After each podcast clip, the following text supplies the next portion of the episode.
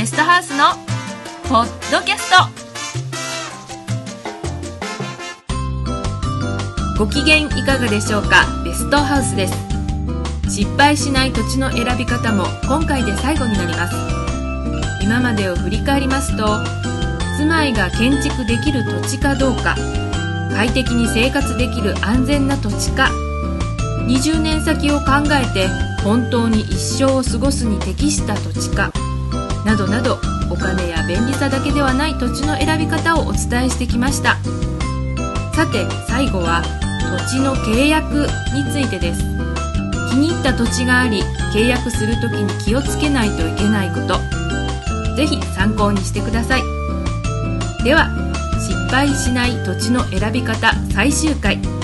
土地契約で気をつけないといけないことスタートです。土地選びの最後はご存知の通り土地の契約です。さてこの土地の契約ですが普段見ないような難しい法律用語で書かれています。そしてまた大変高額の契約ですよね。万が一間違いがあると契約者は多大な不利益を受けてしまいます。そこで不動産売買には契約の前に法律で土地の重要なポイントを資格者が説明しなくてはならないという決まりがあります。その書類を重要事項説明書と呼びます。その書類には土地にまつわるさまざまな法律問題や権利関係金額のことなど大事な要素が書かれているのです。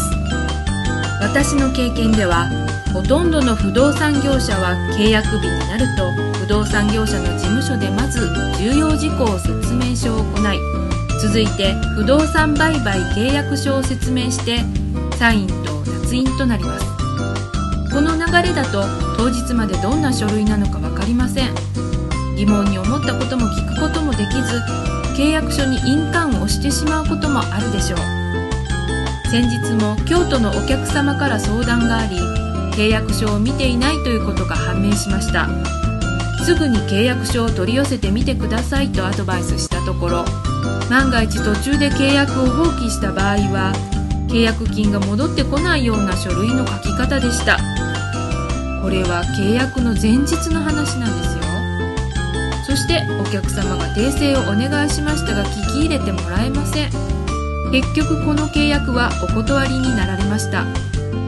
この方は住宅ローンがまだ確定していないのに多分貸してくれるだろうということで進んでいましたがご主人は臨時職員で銀行にも相談していませんでした。万が一住宅ローンが否認されれば契約金は没収に。こんな例がたくさんあります。是非契約する前には契約書と重要事項説明書を事前にチェックすること。できれば信頼のおけるプロの方に見てもらうことをしてください。さて10回にわたり土地購入のことをお伝えしてきました。